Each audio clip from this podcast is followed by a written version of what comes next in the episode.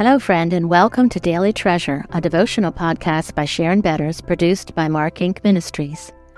This week, our guest writer is our friend Barbara Rioch, and I am your narrator, Jane Ann Wilson. Today's devotional is Regrets and Love. Today's treasure is, and she said, See, your sister in law has gone back to her people and to her gods. Return after your sister in law. But Ruth said, Do not urge me to leave you or to return from following you.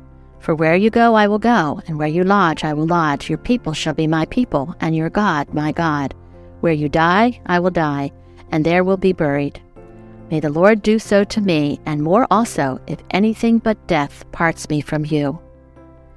And when Naomi saw that she was determined to go with her, she said no more. Ruth 1 15 18. In today's scripture reading, we see Naomi full of regrets and love. She tells her daughter in law to stay behind. The life of widows in Moab is hard enough, but how could her daughter in law possibly survive as foreign widows in Israel? No one would want to marry them there. If they stayed in Moab, they'd have a better shot at remarrying and starting a new life. Orpah agrees, but Ruth surprises Naomi, insisting she will go with her.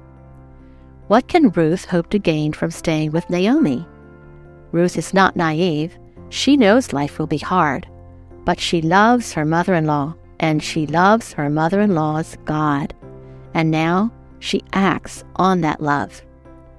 What if you have been hurt, or your in law is disagreeable? Maybe she's even unkind. How can you love a woman so unlike you? She's nothing like the person you dreamed she'd be. Is there any hope of developing a loving relationship with her? We enter the mother in law daughter in law relationship expecting what we want the best.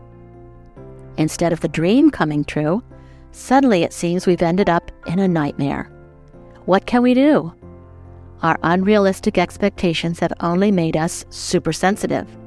The ugliness of sin smacks us in the face. Our inconsistent feelings mislead us. How can we help but go in the wrong direction? Love has disappeared. We've been hurt. We pull away. Self protectively, we watch for more ways she'll miss the mark. We begin to justify ourselves. She deserves my emotional distance. Our hearts say, I'll love my in law when she stops hurting me. As if love could ever be pain free. We pretend to love our in law, but we talk about her behind her back. We find ways to punish her or we take it out on our husbands. Bitterness and cynicism grow. How did we ever think we could stir up love? We give up. Committed love, what is it? Ruth teaches us the hard truth. Committed love is more than a feeling. For love to be true, it has to be fueled by commitment. And when we honor the commitment to honor our in law, no matter what, when we show up to what love requires, regardless of what the other person is doing, this habit eventually pulls our feelings along toward true love.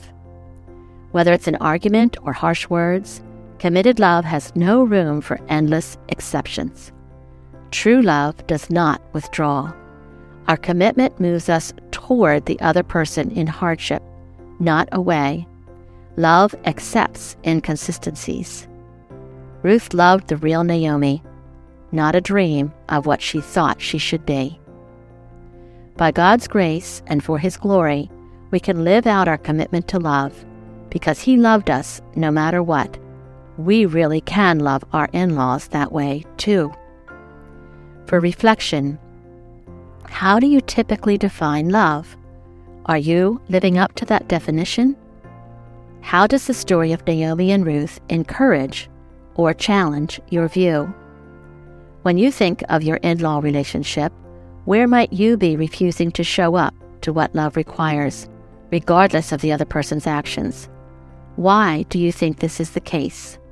Friends, thanks so much for joining us again today. And thank you, Janie Ann and Barbara. Janie Ann for sharing your voice with us as you narrate, and Barbara for sharing your heart as you write. And make sure you check out Barbara's book, make room for her, the one that she wrote with her daughter in law, Stacy. It's great. I know that you want one for yourself, and one for that in law or for a friend. Make sure you check it out.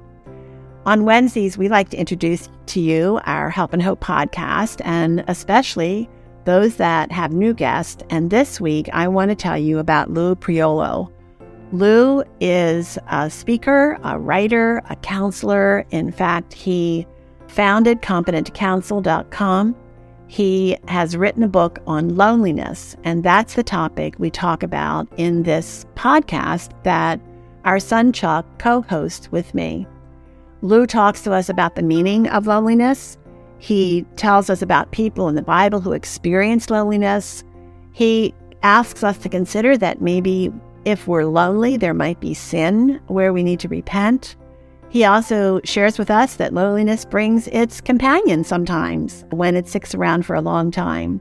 So if you're lonely, if you've experienced loneliness, I would encourage you, even if you haven't, you have a friend who has, or you may in the future, Go to helpandhopenow.org, helpandhopenow.org, click the Help and Hope link, and look for this conversation with Lou Priolo. Loneliness is the title. I know that you are going to be glad that you did. I'm Sharon Betters. Thanks so much for joining us, and we look forward to being with you tomorrow.